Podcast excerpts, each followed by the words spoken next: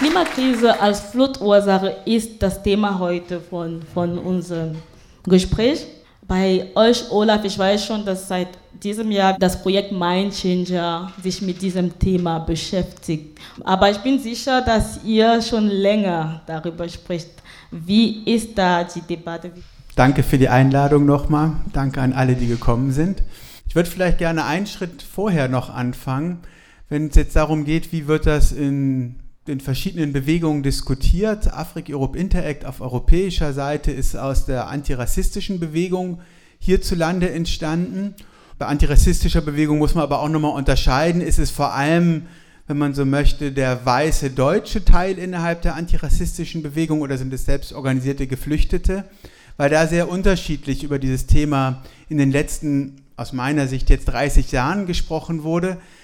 Auf deutsch-weißer Seite das ist die Bewegung, aus der ich komme. Trotzdem möchte ich, wenn man so möchte, mit einer kleinen Kritik an der äh, Stelle beginnen. Ist es eigentlich schon ganz lange so und aus meiner Sicht leider bis heute noch oft so, dass es viel zu wenig um die Herkunftsländer von Geflüchteten und Migrantinnen geht. Im Grunde genommen, ähm, das Thema wird dann interessant, wenn die Leute in Europa angekommen sind. Alles, was davor ist, wird immer so ein Stück weit abgeschnitten, das müssen irgendwie andere äh, behandeln. Und das heißt jetzt beispielsweise auf das äh, Thema Klimakrise, Klimageflüchtete, dass das ganz lange eigentlich ähm, eine viel zu kleine Rolle gespielt hat, aus meiner Sicht, in der antirassistischen Bewegung. Wir haben schon mal 2008 ein äh, Klima-Antira-Camp in Hamburg organisiert und da war es interessant, dass sich äh, von der Klimaseite sehr viele für die Migrationsfragen interessiert haben. Aber von der Migrationsseite war das Interesse äh, an den Klimafragen, sagen wir mal, zumindest relativ schwach. Man hat halt am gleichen Ort gemeinsam ein Camp gemacht, aber es gab da wirklich nicht viel Austausch und viel Debatte. Bei den selbstorganisierten Geflüchteten war es natürlich völlig anders. Da gibt es ja schon ganz lange unter anderem den Slogan, wir sind hier, weil ihr unsere Länder zerstört.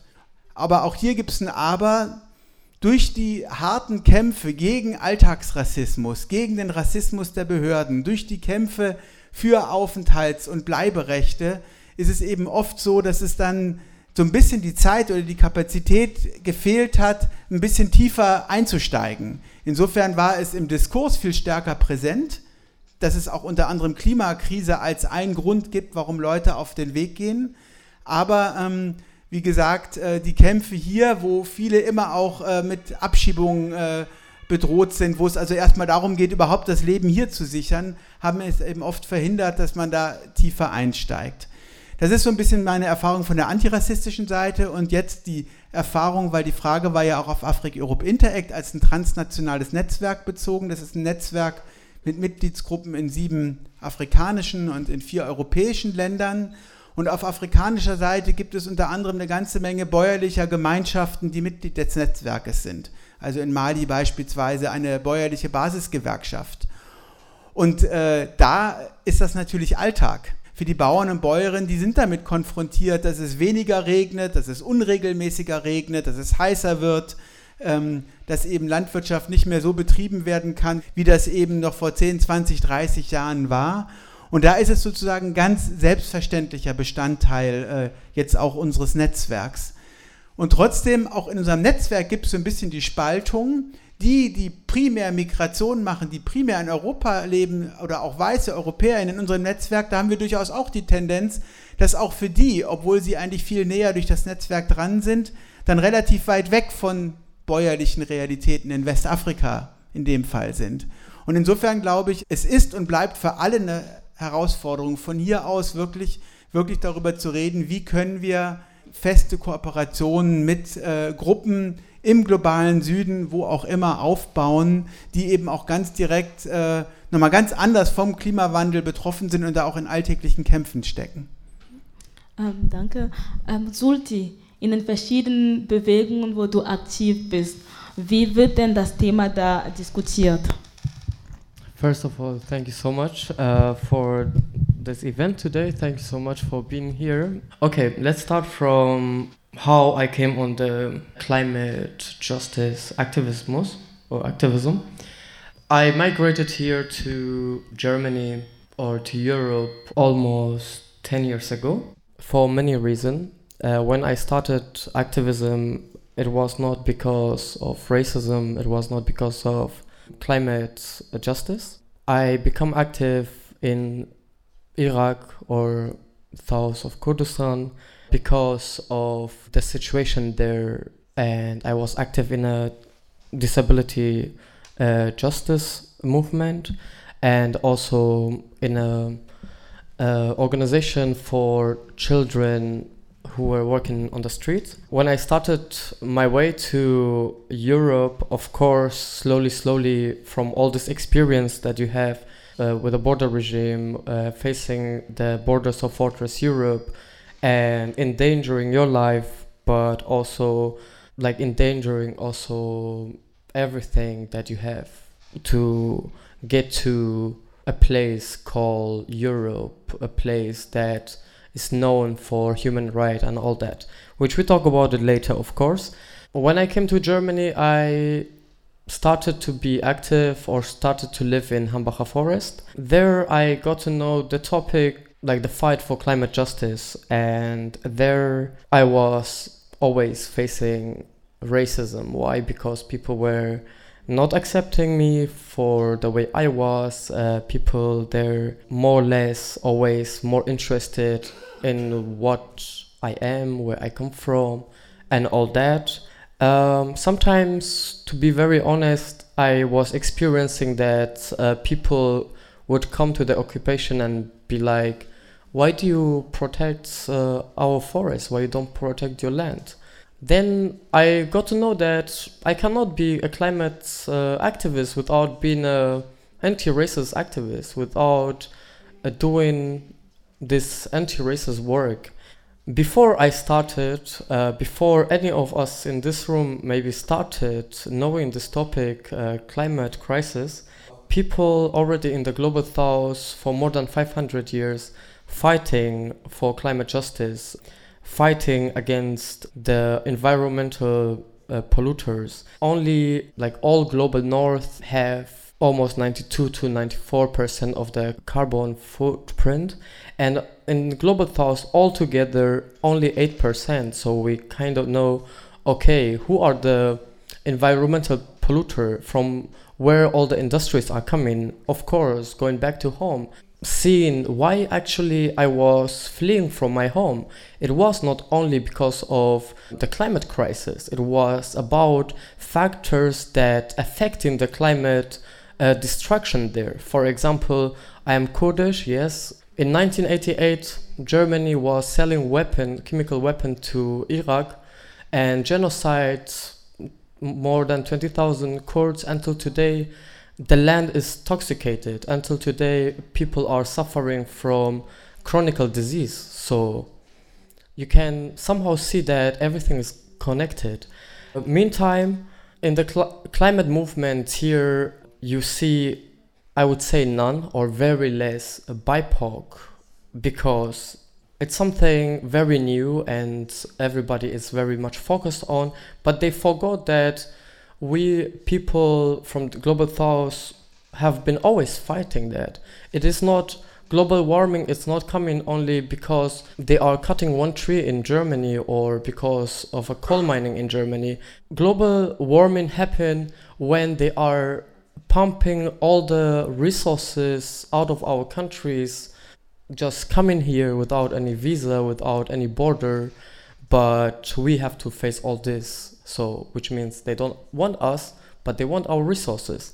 In our groups, how we started, we started by getting to know each other in the climate movement. Like suddenly you see BIPOCs that they are getting into the uh, movement and see that there is not so much uh, space for them because it's so Eurocentric. Climate justice is not wide, but it's very whitened because so many people make it about Europe, so many people are making about these countries that they don't see that what we do here is a very slow process that doesn't help global south. So uh, therefore we had to come together. We had to come together to build some sort of network in Germany at least to be like, okay, we are a bunch of BIPOC.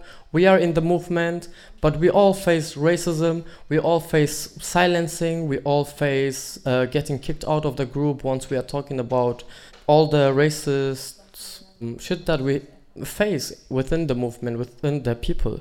Therefore, we say that there is no climate justice without social justice, and there is no social justice without racial justice, which means our fight or the fight for climate justice doesn't come only by protesting for climate. We have to protest, we have to work on how to say like we have to make the fight more intersectional because it doesn't come one by one but all together. You cannot fight for climate justice without including the perspective of people from global south or without including the perspective of those who suffer the most from climate destruction. In our group, yes, we talk about it. We talk uh, mostly about every day how they want to restrict uh, restrict uh, freedom of movement and restrict the borders.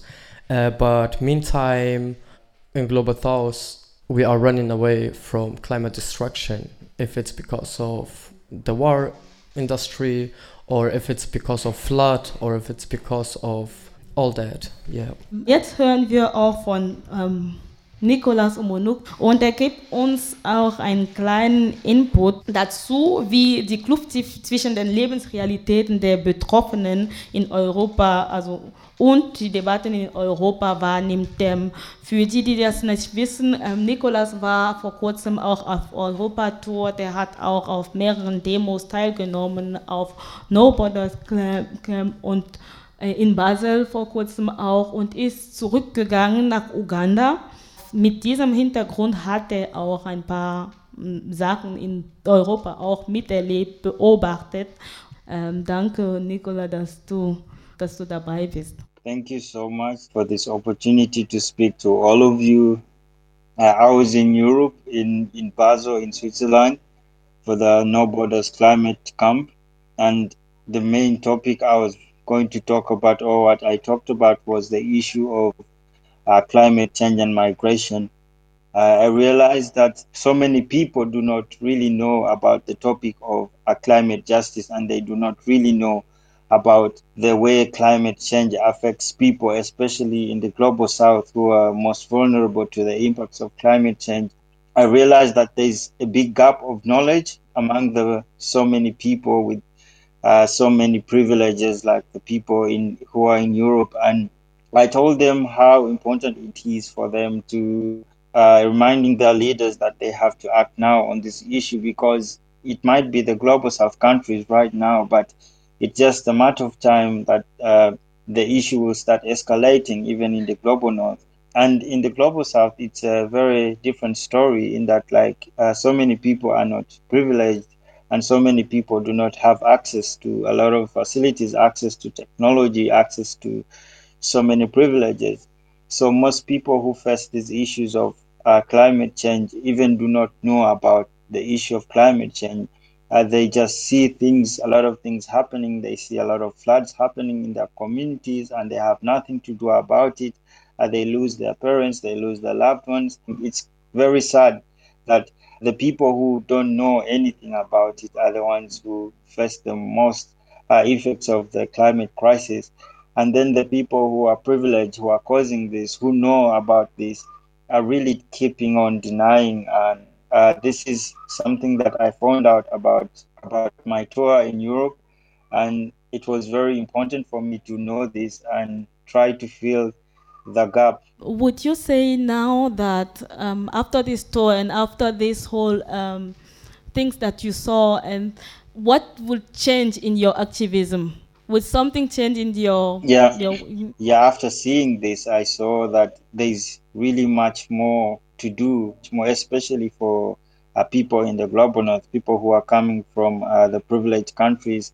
They have to do so much work. They have to listen to every story from the global south. They have to listen to the people who are facing these issues, the people who are suffering the most, because uh, they have to learn from these people and know how they can help and know what to do and not just keep denying and keep um, listening to lies from the leaders or listening to so many things that they try to say to keep denying. And I think that as me, a climate activist, I came back with so much energy. I was very exhausted. But even with all that exhaust, exhausting schedule, even when I was tired, I kept on talking and telling people what's happening. I didn't get tired because I knew that I'm trying to change the lives of so many people who cannot speak. From the 30th of November to 12th of December 2023, the UN Climate Change Conference will be held in Dubai.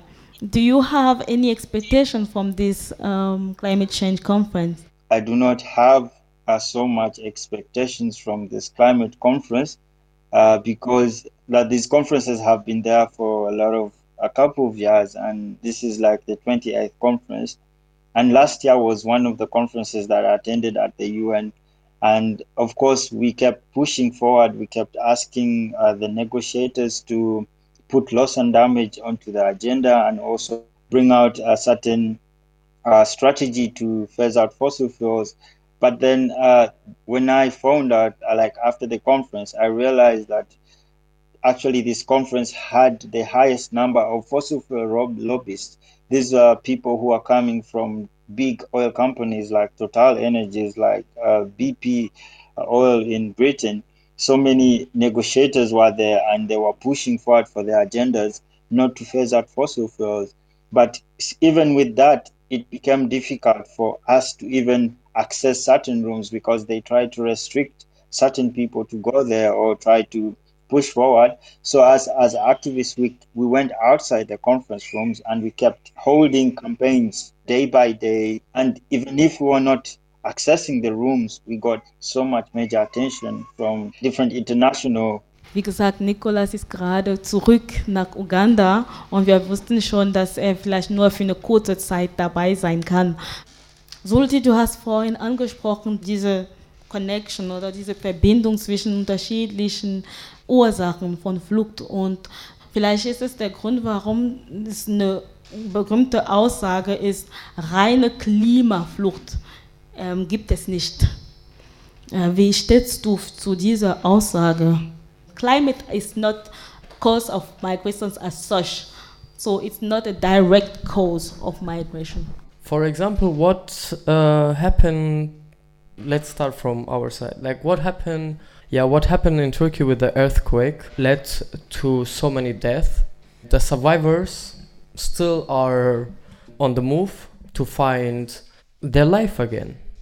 What happened in Malawi? What happened in Baluchistan? I tell you like this example so you know that there is climate migration or there are climate refugees but we don't have such things in the system here. Take responsibility for it. Of course there is not because they don't want to take the responsibility for what they do in our countries.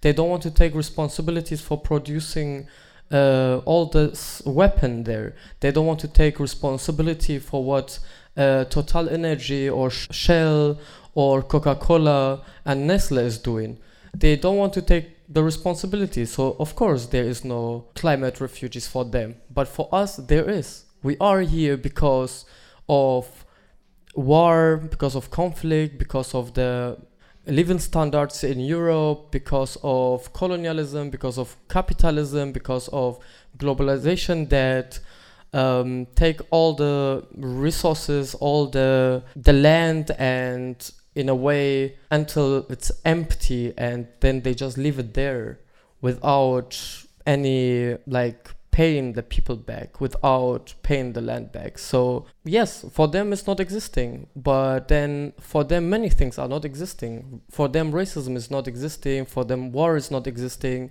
for them what we experience as black people indigenous people people of color bipoc uh, for them is not existing and they don't want to see it. It's on the people. The leaders don't see it. The politicians don't see it. It's on the people that today, slowly, slowly, but surely waking up and see that yes, it's existing.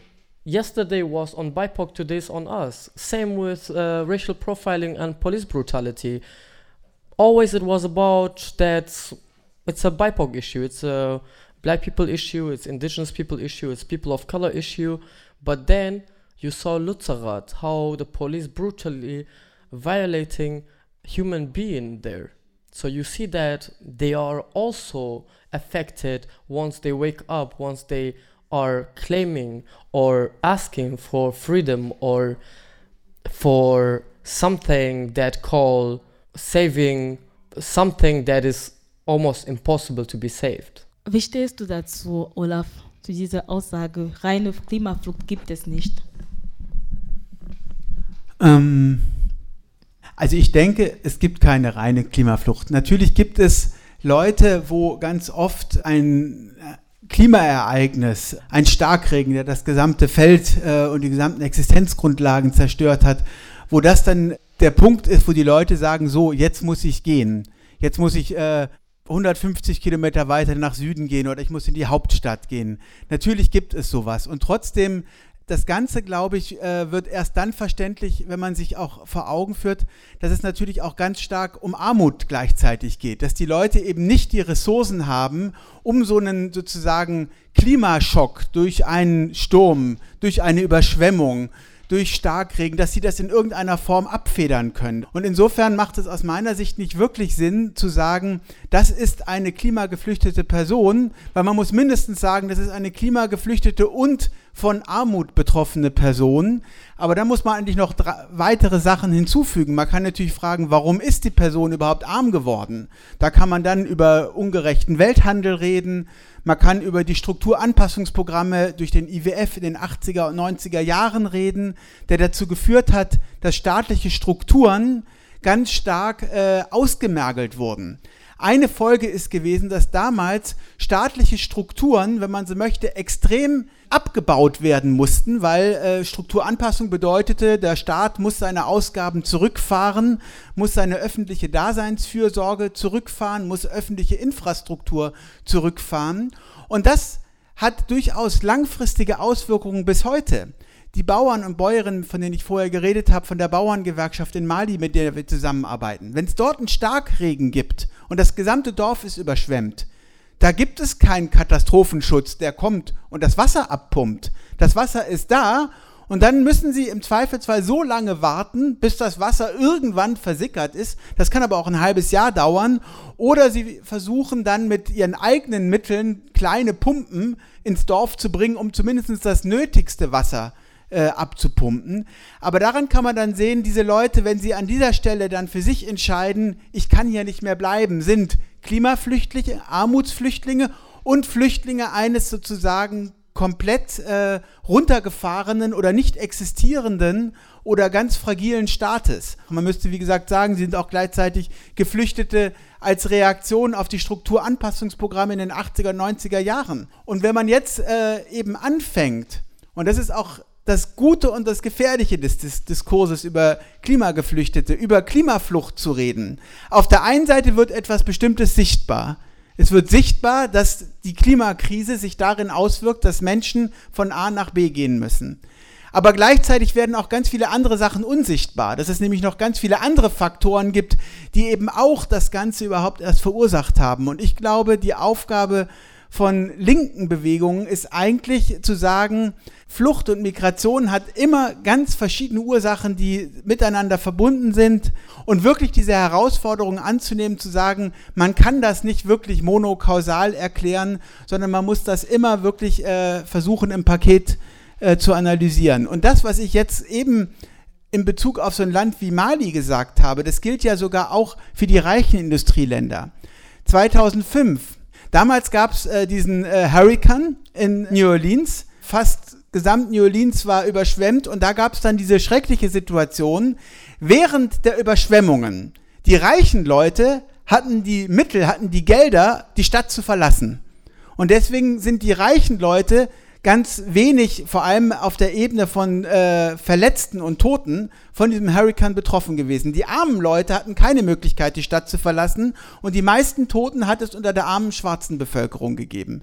Nach dem Hurricane, als es um den Wiederaufbau der Stadt ging, hatten die reichen Leute die finanziellen Mittel, um zurückzukommen, um ihre Häuser zu bauen. Und viele der armen Leute, die dann danach die Stadt verlassen haben, hatten nicht mehr die Möglichkeit zurückzukommen und sich ihre Wohnungen und ihre Häuser äh, neu zu bauen. Wenn jetzt hier nicht ein Staat einspringt und in dem Fall ist der US-amerikanische Staat nur sehr bedingt eingesprungen, dann äh, entscheidet die Armut darüber, ob jemand zum Klimaflüchtling oder äh, eben nicht zum Klimaflüchtling wird. Und ich glaube, wenn wir das jetzt sozusagen weiter durchbuchstabieren, dann können wir quasi an jedem Punkt auf der Welt sehen, wo Menschen aufgrund von Klimaereignissen, von Stürmen ihre Heimat verlassen, dass es immer auch noch mit anderen Faktoren zu tun hat. Klimaflucht ist kein Schicksal, sondern Klimaflucht hat letztlich was äh, mit Klassenverhältnissen zu tun in den Gesellschaften selbst, aber auch global betrachtet. Und insofern auf deine Frage würde ich sagen,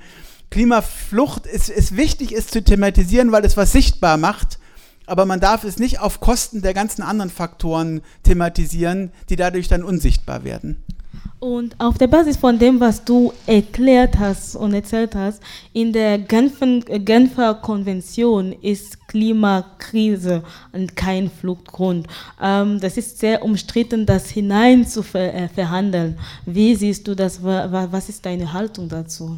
Die Genfer Flüchtlingskonvention, man muss sich ja nochmal irgendwie klar machen, wie sie entstanden ist. Die meisten werden es wahrscheinlich wissen, sie ist direkt nach dem Zweiten Weltkrieg äh, entstanden und sie hat eben auch damals vor allem die Erfahrungen der äh, nationalsozialistischen Gewalt als Ausgangspunkt gehabt. Es ging darum, äh, Leute sollen geschützt werden, die aufgrund ihrer Religion, ihrer sogenannten äh, Rasse äh, und aufgrund anderer Merkmale verfolgt wurden von einem Staat, die diesen Staat verlassen müssen und in ein Nachbarland gehen. Das ist erstmal das, was die Genfer Flüchtlingskonvention abdeckt. Die Genfer Flüchtlingskonvention deckt nicht ab Bürgerkrieg, die deckt nicht ab Armut, die deckt nicht ab, eben was du gesagt hast, jetzt äh, Klimakrise. Alles das ist durch die Genfer Flüchtlingskonvention nicht abgedeckt. Und jetzt ist natürlich die Frage, wie du sagst, rein verhandeln, bringt es das wirklich? Das ist verdammt schwierig, weil die Genfer Flüchtlingskonvention geht erstmal davon aus, äh, ein Staat verfolgt bestimmte Bürger und Bürgerinnen. Bei der Klimakrise verfolgt ja, wenn man möchte, die Klimakrise als ein abstraktes, allgemeines Phänomen nicht bestimmte Leute, sondern erstmal alle Leute werden verfolgt. Und eigentlich geht es auch darum, dass die Leute von einem Staat verfolgt werden und in den anderen gehen und dort geschützt werden. Wenn es jetzt die Forderung gibt, dass die reichen Industrieländer, dass die Klimageflüchtete aufnehmen sollen, dann wird es paradox, weil das sind ja auch gleichzeitig die Länder, die die Verfolger sind, nämlich die, die die Klimakrise verschuldet haben. Und die sollen auch gleichzeitig dann die Leute aufnehmen, die wegen der Klimakrise gehen. Und aus reiner juristischen Perspektive sagen ganz viele Juristinnen, wir verlieren viel zu viel Zeit, wenn wir jetzt anfangen wollen, Klimaflucht in die Genfer Flüchtlingskonvention rein zu verhandeln. Und sie sagen, wenn wir uns die aktuellen Umfragen von heute angucken, 70 Prozent denken im Moment, äh, äh, in Deutschland kommen zu viel Geflüchtete und Migrantinnen an. Also diese ganze rechte äh, Welle von Hass, die durch Europa geht. Viele sagen, wenn man jetzt anfängt zu sagen, in die Genfer Flüchtlingskonvention sollen auch noch Klimageflüchtete rein, dass das zum Boomerang werden könnte, weil dann gibt es eine große Debatte und dann geht überhaupt die Debatte los, nochmal viel stärker, wer darf und soll überhaupt hier sein oder soll nicht hier sein, wie sollten wir es nicht viel effektiver machen, dass die Menschen gar nicht nach Europa kommen. Und von daher auf deine Frage geantwortet würde ich sagen, wenn man es sozusagen einfach kriegt, ist es wichtig, dass man überall äh, auch Klimaflucht in juristische Konventionen reinschreibt und beispielsweise in anderen äh, Erdteilen, in regionalen Vereinbarungen sowohl in der arabischen Welt, auch in der afrikanischen Welt gibt es durchaus verschiedene Konventionen, wo Klimaflucht vorgesehen ist. Das ist, glaube ich, wichtig. Aber auf dem globalen Level würde ich sagen, gehört die Frage der Klimaflucht in die Weltklimaverhandlungen. Weil dort sind eigentlich alle bereit, über Klima zu reden. Da geht es nicht erstmal um Migration. Migration löst im Moment viel Hass, viel Abschottung, viel Nichtbereitschaft aus. Das erste Mal wurde 2007 im vierten Sachstandsbericht des IPCC, des Weltklimarats, da wurde das erste Mal überhaupt das Thema Klimaflucht angesprochen, obwohl das Thema ja schon viel, viel älter auch innerhalb der UN ist. Und insofern mein Vorschlag wäre, die Genfer Flüchtlingskonvention, die ist gut und wichtig, aber man sollte sie nicht überfordern und man sollte das Thema in einem anderen Rahmen platzieren, weil das ist, glaube ich, erfolgreicher. Ganz abgesehen davon darf ich den einen Gedanken noch sagen, dann mache ich einen Punkt. Die allermeisten Klimageflüchteten kommen ja überhaupt gar nicht nach Europa. Die allermeisten Klimageflüchteten sind in sozusagen ihren Ländern, in ihrer Region. Die gehen in die nächste Stadt, in die nächste Hauptstadt, die gehen 150 Kilometer weiter nach Süden innerhalb ihrer Länder. Und das sind ja alles Themen, die die Genfer Flüchtlingskonvention gar nicht abdeckt. Die deckt internationale Geflüchtete ab. Äh, aber die deckt überhaupt nicht die ganzen äh, Menschen, die innerhalb der Länder unterwegs sind, ab. Und da braucht sowieso ganz andere Maßnahmen, ganz andere Unterstützung, Unterstützung in der Viehwirtschaft, in der Landwirtschaft.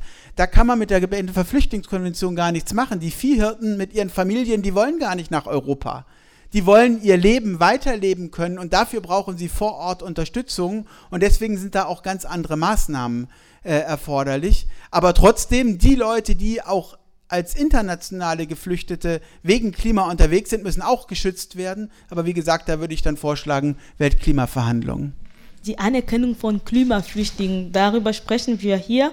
Aber es gibt gleichzeitig eine andere, also ein anderes Thema, das ist dieser No Borders Ansatz, der auf eine Welt ohne Grenzen abzielt. Sollte. Es ist nicht widersprüchlich letztendlich. To be very honest, I think some of the things that have been said a bit, it feels, yes. So First of all, I want to maybe ask or say why this country why why do we like so much categories? Like why do we have to categorize everything in this country?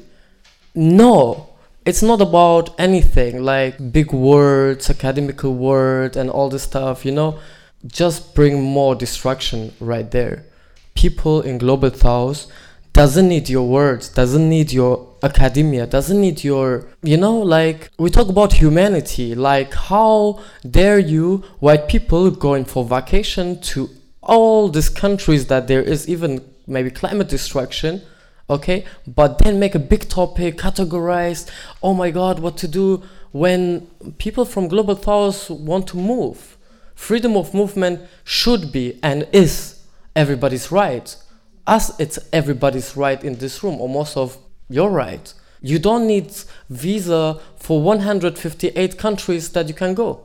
It was the white man who came to our country and cut the land like a cake and gave each piece to themselves so we were not deciding this like the decisions that europe make we are completely excluded but it applies on us. 24% of this country cannot vote.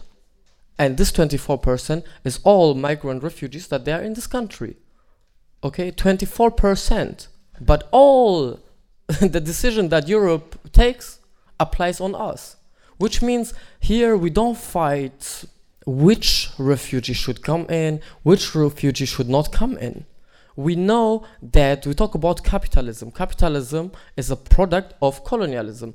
Capitalism doesn't work without racism, sexism, ableism, and so on. You can count. This is the basic. So, therefore, we need to exactly start abolishing the border that separate one group of community to the next because the border is not only on the edge of a country the border is between us it's within us. It's in the society. Like we can see 2015 to 2021, right? 22. So many people are losing their life. So many people are drawn in the sea. But once there was the war in Ukraine, you could see directly the categories.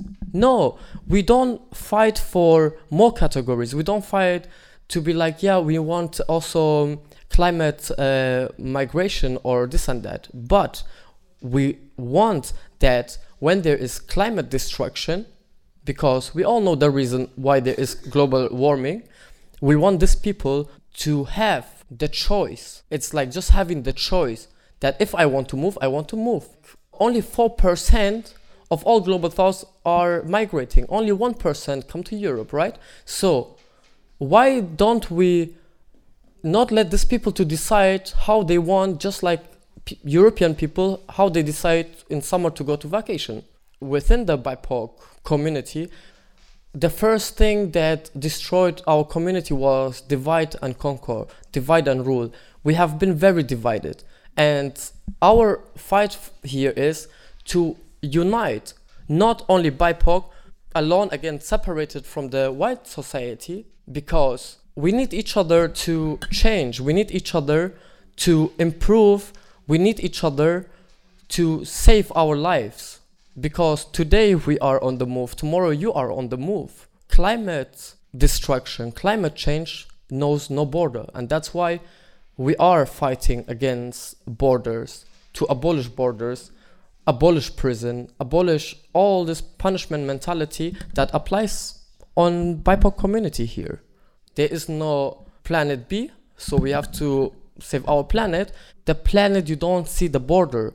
The humans made the border, and therefore we try with all our human power to destroy and abolish those borders between us first and on the edge of Europe because we want you to fight your border. You, European people, fight the border, not us, migrant refugees, because it's not our responsibility.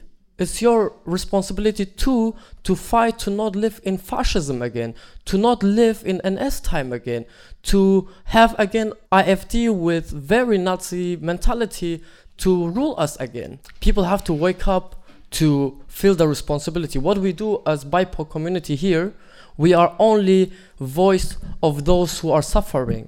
I am here, my dad is in Iraq. Like many of us, still we have family there and we want to go back there because it's everything done easy to leave your home, to leave your friends, to live where you grew up, where your roots are. Yes, we want to stay there, but then who decides? We have to decide if we want to stay there or if we want to come here. We are not looking for empathy, we don't look for saviorism, we are not looking for tokenization. Right now, the climate movement is so much about tokenization. It's about bringing one uh, BIPOC in the circle and say, okay, we have uh, a bunch of BIPOC within the movement. No, literally not. We want no empathy and none of what I mentioned. We want opportunity. We want decision, like that the decision in our hand. If we want to stay, then we stay. If you want to come here, we come here. And same to our resources. That our resources in our hands, not in another country's hand. How you want our resources, then you have to accept us too. Because we are coming after our resources. Talk about class um, capitalism. Let me jump into this word because you also mentioned it. Du hast das auch angesprochen. Ähm, hast du, gespro du hast ähm, über Kolonialismus und Kapitalismus ähm, gesprochen in dieser Debatte. Und für manche Menschen, und zwar Leute, die auf dem Workshop waren, der ähm, No Borders Camp, ähm, vor kurzem, wo auch Nikolas dabei war in Basel, ähm, gab es da eine Rückmeldung, dass es fehlt an Konzepten, um damit umzugehen, um ähm, Klimagerechtigkeit, No Borders, konkrete Konzepte damit umzugehen. Dann für manche Teilnehmenden war das so, haben sie gesagt, dass ähm, die Bewegungen sich auf den Kampf gegen Kolonialismus und Kapitalismus konzentrieren sollte, anstatt mit so etablierten ähm, Akteurinnen zu arbeiten, weil diese Akteurinnen könnten die Kämpfe, könnten aktivistischen Kämpfen instrumentalisieren. Wie seht ihr das?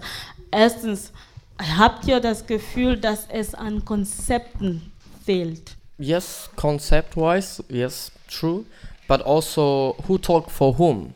Like, there is nothing about us without us. This was the motto of our global anti-colonial global strike that we organized in Berlin as most of the BIPOC communities from Global South. So also Nicholas was a part of, uh, and many other people like FFF um, MAPA, FFF Africa was a part of, the Mapuche community was a part of, the Palestine community was a part of, the Kurdish community was a part of, the Abiela community was a part of. So we all communities came together with the motto, nothing about us without us. Why? Because we are only shifting our focus on things that we profit from here. The process for climate justice in Europe is too slow to save people in global south. So therefore, exactly, we have to talk about colonialism. We have to talk about um, capitalism. But again, from the aspect of, from the perspective of those who are affected by colonialism, not from white people, not like literally. That's also one of the issue that we have often, maybe with Fridays for Future, that we are getting kicked out. We are tokenized tokenized tokenized. But then once we are talking about racism we are silenced. We be like pushed away out of the group and all that you know? And meantime it's about this media presence how we want to show ourselves in the media and all this stuff. But actually it's not about a performance. It's not about just protesting. It's about community building. It's about that we have to deconstruct what we learned from colonialism, what we learn from capitalism, to deconstruct this. Class, if you are affected by class, you cannot uh, manage to buy one potato for 10 euro in Dance or I don't know, like a biomarkt, right? Why do I want to protest for climate justice? Is it because of global south? Then don't do it. But if you know that your freedom rely on another person's freedom, then yes, we must talk about how to build community, how as a community together hand in hand face the global warming face climate destruction face all the lies from the politician how to face all the brutality the violence that we face in the society and put us into individualism that we have to depend on the police to solve our conflict but not on each other. That if i have a problem i don't go to my neighbor but i call who have the gun right? So we have to build a community. And by this, I mean it urgently. We need to build communities. Wie siehst du das, ähm, Olaf? Ähm, hast du das Gefühl, dass es an Konzepten mangelt? Ich würde mal gerne einen Schritt zurück. Ich habe jetzt jedenfalls für mich erstmal insofern keinen Widerspruch gesehen, weil jetzt meinetwegen Afrik Europe Interact ähm, als äh, eines der beiden zentralen Mottos haben wir auch äh, für globale Bewegungsfreiheit als ein globales Recht.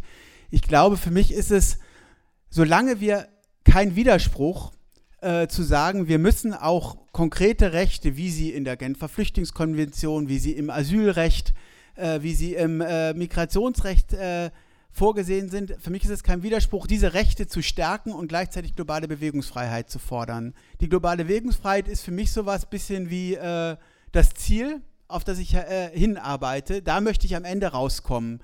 Und solange aber die globale Bewegungsfreiheit leider keine Realität ist, sondern im Gegenteil, es wird Krieg gegen Migrantinnen und Geflüchtete geführt, weltweit, aber auch jetzt in Europa, in Deutschland. Solange das äh, ist, glaube ich, geht es auch immer darum, wenn man so möchte, die kleinen Rechte an jedem Punkt zu verteidigen. Von daher würde ich das für mich, wenn man so möchte, als so etwas Paralleles zu begreifen.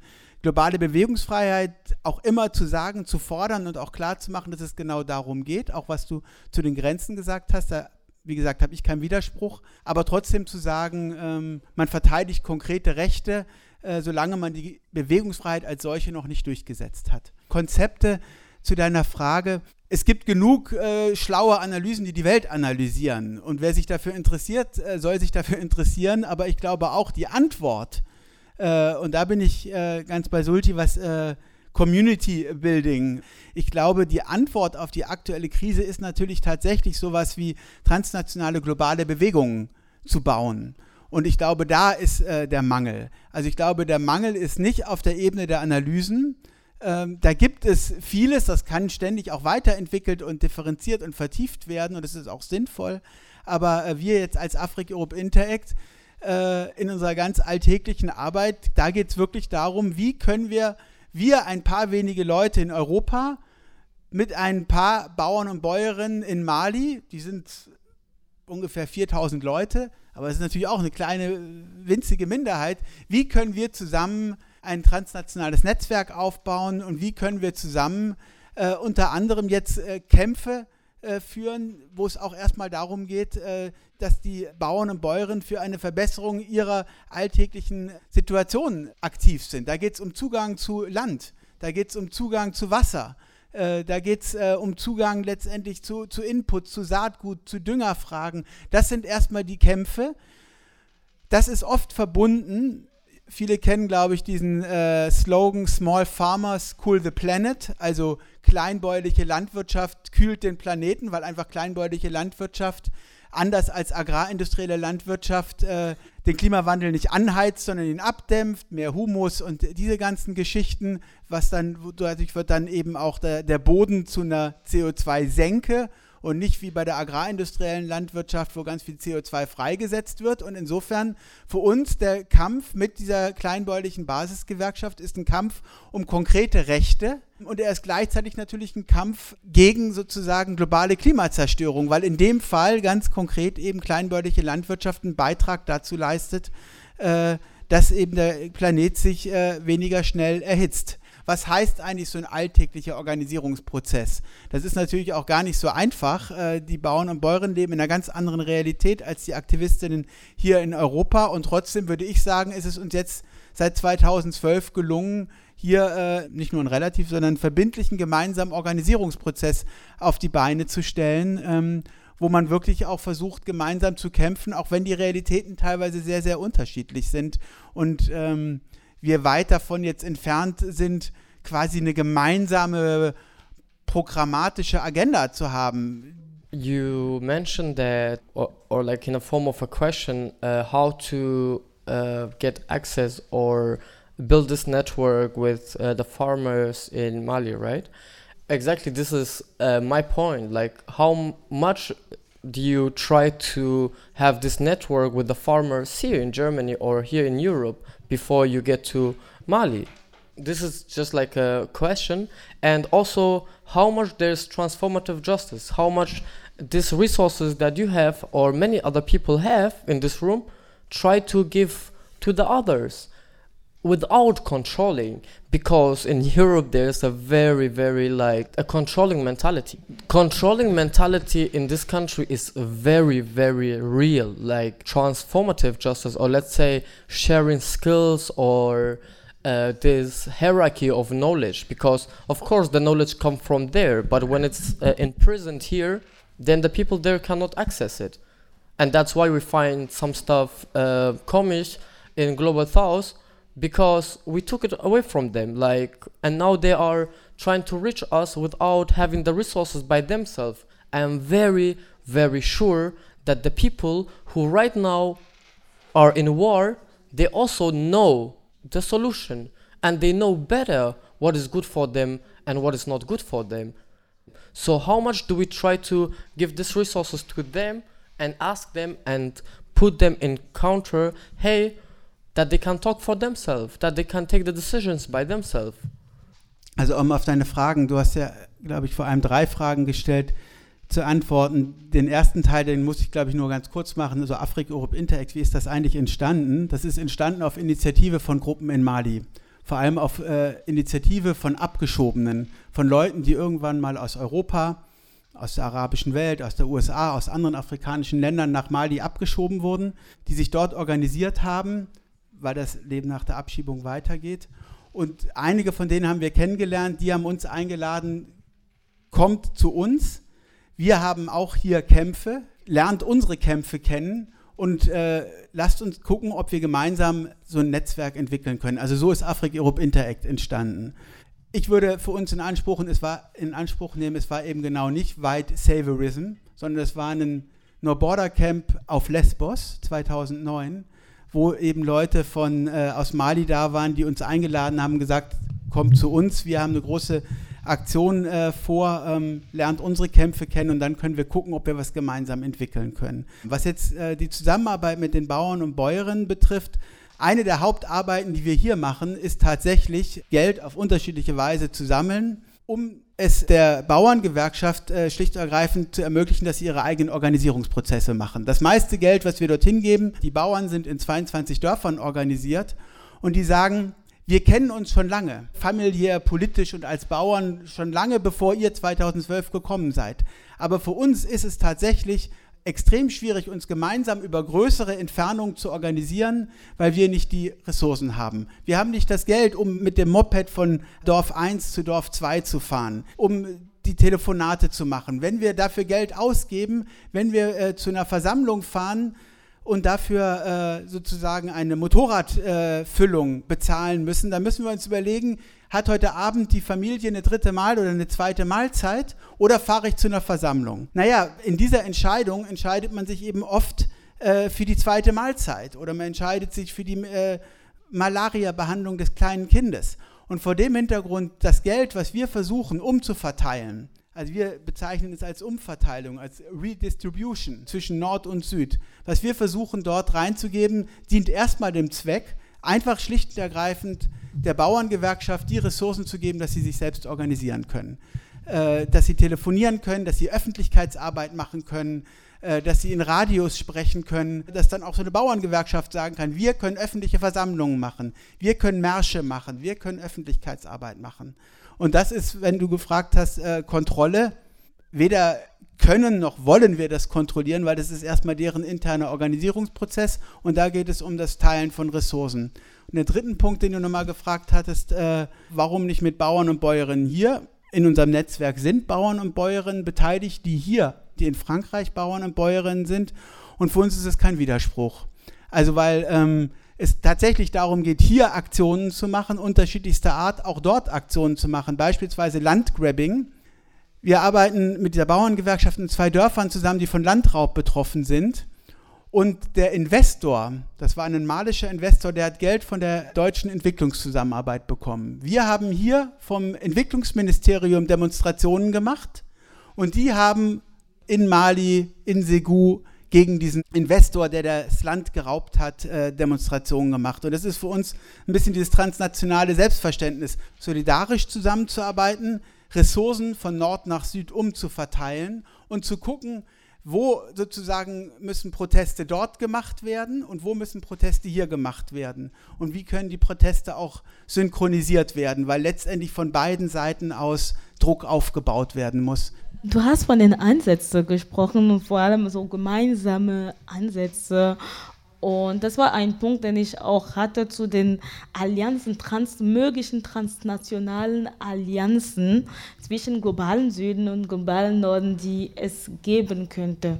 Du hast schon ein Beispiel genannt, hast du auch weitere? Wenn ich jetzt nur mal über unser Netzwerk Afrik-Europe Interact treffe, das sind ja ganz verschiedene Kooperationen. Also in, in Rabat beispielsweise gibt es äh, eine Gruppe von vor allem kongolesischen Geflüchteten, die ein Rasthaus aufgebaut haben für Migrantinnen und Geflüchtete, die gerade die äh, Wüste durchquert haben oder die gerade ähm, in den Wäldern äh, waren am Mittelmeer und von der Polizei zurückgeschlagen wurden und jetzt erstmal wieder in der Stadt sind und überhaupt erstmal äh, eine Möglichkeit haben, unterzukommen. Also ein Rasthaus für Frauen und ihre Kinder. Also es sind nur Frauen und Kinder, da sind 50 Plätze diese kongolesische äh, Gruppe, die betreibt das. Da gibt es eben auch genau diese Kooperation. Und so könnte ich jetzt sozusagen verschiedene Projekte benennen, äh, die sich da gemeinsam entwickelt haben und wo es immer ein Stück weit darum geht, dass wir auf der einen Seite politische Aktionen machen für globale Bewegungsfreiheit gegen das restriktive Grenzregime. Ähm, aber diese Aktion machen wir sowohl dort als auch hier. Weil auch die Leute in einem Land wie Mali, die demonstrieren ja nicht nur gegen die Europäische Union, die demonstrieren auch gegen ihre eigenen Regierungen, von denen sie sagen, dass ihre eigenen Regierungen die Vorgaben der Europäischen Union umsetzt. Niger hat ein äh, Gesetz, was französische Juristen geschrieben haben, 2015 beschlossen, äh, was die gesamte Unterstützung äh, von Migrantinnen kriminalisiert hat. Bis 2015 die Leute, die die Menschen durch die Wüste gefahren haben, waren ganz normale Transportunternehmer. Bis 2015 haben die ganz normal Steuern gezahlt. Ähm, und dann gab es dieses Gesetz, für das die Europäische Union eine Milliarde Euro auf den Tisch gelegt hat. Und ab dem Zeitpunkt wurden Fahrer plötzlich festgenommen und saßen im Knast.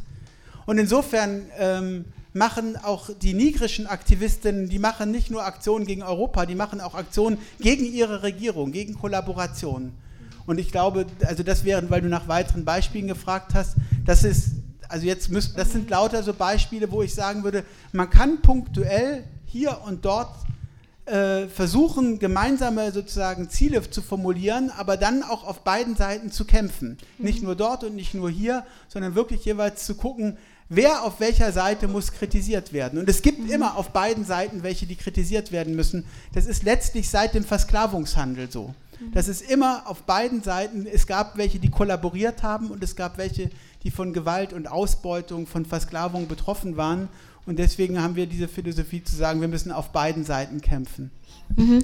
Ähm, das, was du vorhin genannt hast, also die zum Beispiel Gesetze in Niger und so, das sind ja Folge vom Kolonialismus. Mhm. Und das wurde auch vorhin auch angesprochen von dir, Sulti. Wer, was für Ansätze siehst du da, die der historischen Verantwortung von Europa ähm, und den Lebensrealitäten vor Ort gerecht werden? to be very honest with you, uh, people, I'm a bit uh, lost the track in general. I'm also as a human like you all. For me, it's just about who talk about the continent Africa and who's not. For me, it doesn't matter if there is a group that work with Global South and also work here. For me, it's about who is talking about colonialismus who's touching our wounds like who's putting salt on the wound that it's not healed. Who is scarring or who is peeling the scars that is not healed? Uh, what i have to or what i can say is that uh, there's a lot of resources. It's not about europe redistributing resources to there. Let the resources there they will redistribute it with you right? I am a person of color. I am as a refugee, don't allow myself to talk about colonialism so comfortably. Like, yeah, like things that triggers. But anyway, I don't want to put myself also in the center. What I want to say is that what Europe need to do is giving uh, literally the mic, the stage to BIPOC from Global South or those who are uh, here from Global South in Germany because it's not about they don't have money. Why they have money? One this year in March, one protest of Fridays for Future in Berlin was costing 150,000 euro. Suddenly, there is no money for there.